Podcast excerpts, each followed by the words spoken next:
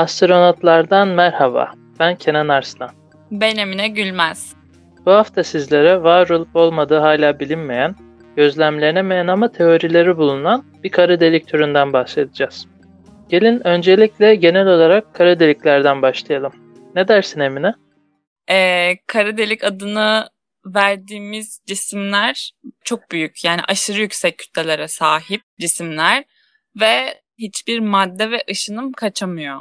Zaten bu yüzden de kara delikler ışık yaymıyorlar. Işık kaçamadığı için. Dolayısıyla da e, aslında kara delik ismi de buradan geliyor. Yani orada gerçekten bir delik yok. Yani büyük kütle derken yani ne kadar büyük kütlelerden bahsediyoruz? Ee, şimdi burada birazcık sınıflandırmadan bahsetmemiz gerekecek. Çünkü kara delikler kütlelerine göre sınıflandırılıyor. O yüzden öncelikle yıldızsal yani yıldız kaynaklı kara deliklerle başlayayım ben. Bu kara delikler birkaç güneş kütlesi kadar kütleye sahip ve 10 e, güneş kütlesi ya da daha fazla kütleye sahip yıldızların kendi üstüne yani içine doğru çökmesiyle oluşmaya başlıyorlar. Sonra e, yıldızın çekirdeğinde yakıt kalmadığında yıldızlar görkemli bir süpernova patlaması geçiriyorlar. Süpernova'nın ardından da hızlıca içe çökmeye devam edecek bir öz bırakabiliyorlar. Eğer bu öz belirli bir sınırdan daha yüksek kütleye sahipse ortaya bir kara delik çıkıyor. Bunu ispatlayan da 1939 yılında Oppenheimer adlı bir fizikçiydi sanırım.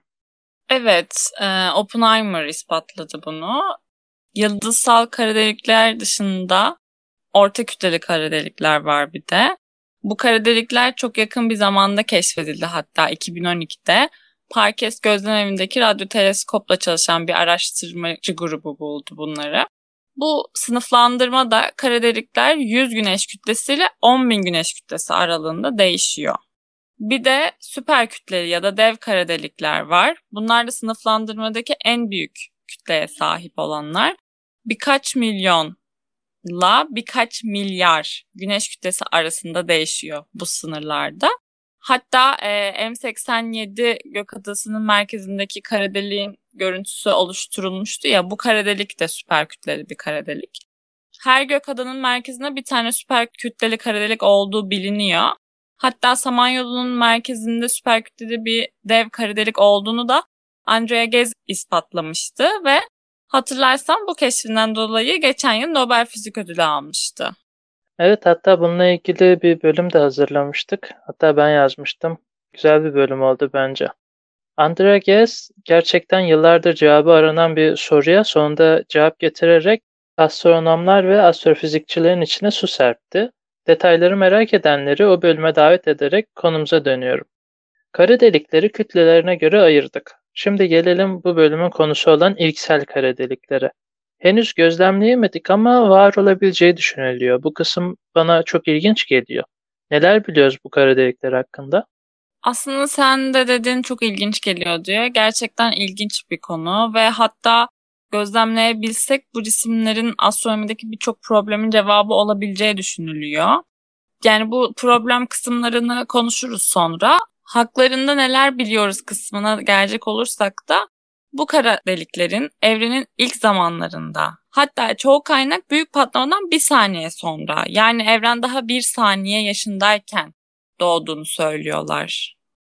E, neden peki? Yani büyük patlamadan bir saniye sonra ne olmuş olabilir ki bu kara deliklerde olsun? E, şöyle olduğu düşünülüyor. Ee, evrenin başlamasından bir saniye sonra uzay tamamen homojen değildi. Yani ne demek istiyorum? Her noktada aynı yoğunluğa sahip değildi. Dolayısıyla bazı bölgeler diğerlerine göre daha yoğun ve daha sıcaktı. Bu daha yoğun ve daha sıcak bölgelerin çökerek kara deliklere dönüşebileceği düşünülüyor. O zaman girişte de bahsetmiştik ya bazı problemlerin cevabı olabilir diye. Mesela bunlar hangileri? Mesela karanlık madde. Böyle deyince çok heyecanlı hissettiriyor. Çünkü karanlık madde evrenimizin yaklaşık %30'unu oluşturmasına rağmen hala hani ne olduğunu bilmiyoruz. Hakkında çok fazla bilgiye sahip değiliz. İksel kara deliklerin gök adaların halelerinde ya da eteklerinde bulunabilecekleri düşünülüyor. Bu yüzden macho olarak adlandırılıyor ama bildiğimiz macho değil. Massive Astrophysical Compact Halo Objects'in baş harfleri yani yoğun astrofiziksel kompakt hale nesneleri. Bu kara deliklerin gözlenmesi zor ama her şeyde olduğu gibi bunun içinde tabii ki yollar var. Yani gözlemlenmesi bu kadar zorken ve henüz gözlemleyememişken bunun çözümü ne olabilir? Ee, bir kara delik e, bir yıldız ya da gökada gibi kendinden uzak bir nesnenin önünden geçtiğinde mikro merceklenme olayı meydana geliyor. Mikro merceklenme de şu demek. Kara delikler etrafındaki uzak kaynaktan gelen ışığı bükerek görüntüyü parlaklaştırıyor ve büyütüyor. Bu olaylar seyrek ve kısa süreli ama eğer gözlemlenebilirse mikro merceklenmeyi gösteren nesnelerin ne olduğunu ve iksel kara delikler olup olmadıklarını anlamanın bir yolunun bulunabileceği düşünülüyor. Ama gene de yeterli değil çünkü iksel kara delikler olsa bile karanlık madde etkilerinin tamamını yani hatta muhtemelen çoğunu açıklayamayacağı düşünülüyor. Peki bu kara delikleri gözlemlemenin tek yolu bu mu? Yani başka bir yolu yok mu? Tabii ki var. Bilimde çareler tükenmez. Şöyle, büyük ilkel kara delikleri aramanın başka bir yolu da birleşmeleridir. LIGO ve Virgo gibi kütle çekim dalgaları tespit eden gözlem evleri zaten birkaç tane kara delik birleşmesi gözlemledi. Bu LIGO ve Virgo ile ilgili detayları merak edenler varsa bununla ilgili bölüm yapmıştık. Kütle çekimsel dalgaların ışığında kara delikler diye. O bölüme yönlendirebiliriz. Konuya geri dönüyorum. Hatta gelecekte gerçekleşmesi düşünülen e, LISA diye bir gözlemevi var. Açılımı şu şekilde. Laser Interferometer Space Antenna. Yani şu an gözlemleyebildiklerimizden farklı kütlelerdeki kara deliklerin birleşmesini de tespit edebilecek.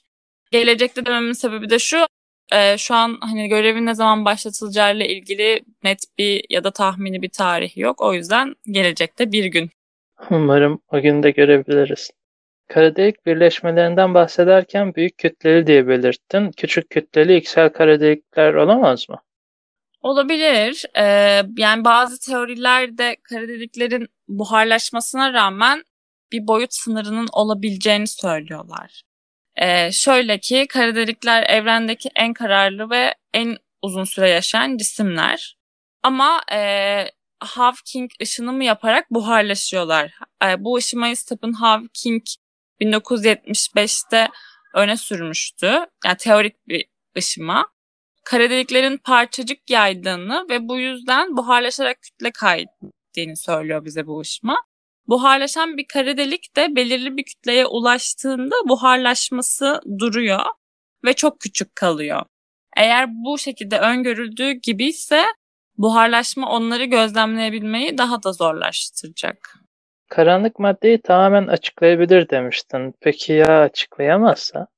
E, o zaman da başka bir şey açıklar. Astronomide problem mi yok? bir de en başta söylemiştik ki her galaksinin merkezinde süper kütleli kara delikler bulunabileceği düşünülüyor diye. Belki bunları açıklayabilirler. E, bu kara deliklerin küçük kütleli olabileceğini de söylemiştin. Eğer öyleyse süper kütleli kara delikleri nasıl açıklayabilirler ki? Güzel bir soru. Tam köşeye sıkıştırmalık soru.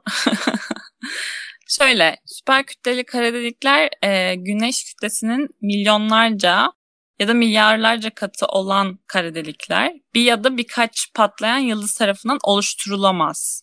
Yani bu kara deliklerin nasıl oluştuğunu da hala bilmiyoruz. Belki de ilksel kara delikler evrenin ilk saniyesinden bugüne kadar büyüyerek süper kütleli kara deliklere dönüştü.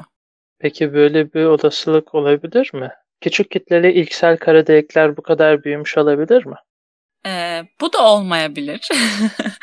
Çünkü bunun da aksini iddia eden bilim insanları var. Onlar da diyorlar ki küçük kütleli bir iksel kara delik büyük patlamayla aynı anda oluşmuş olsa bile ki bu pek mümkün görünmüyor süper kütleli bir kara delik sınıfında olmayabilir diyor.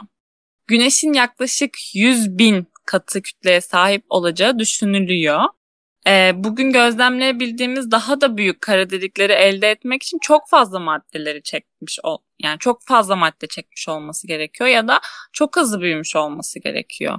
Bu imkansız değil ama e, bugün varlığından haberdar olduğumuz çok sayıdaki süper kütleli kara delikleri de tamamen açıklayabilme ihtimali düşük.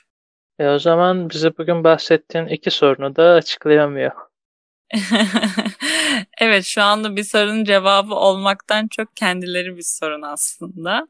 Ama gene de nerede ya da nasıl bulunduklarına bakılmaksızın eğer bu kara delikleri gözlemleyebilirsek astronomlar içinde yaşadığımız evren hakkında çok şey söyleyebilir.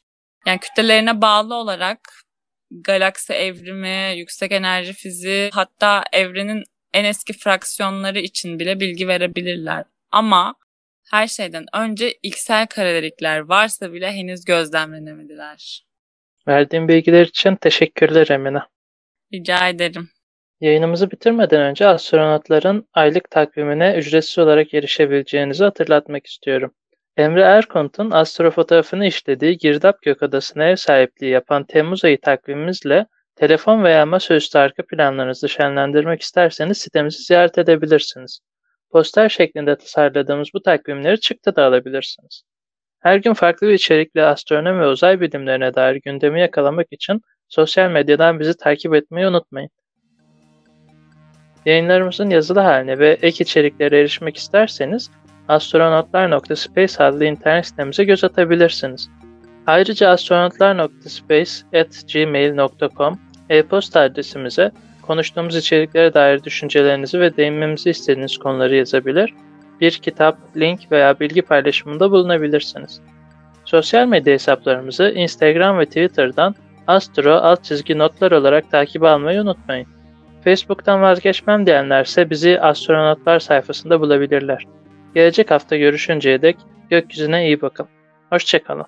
Hoşçakalın.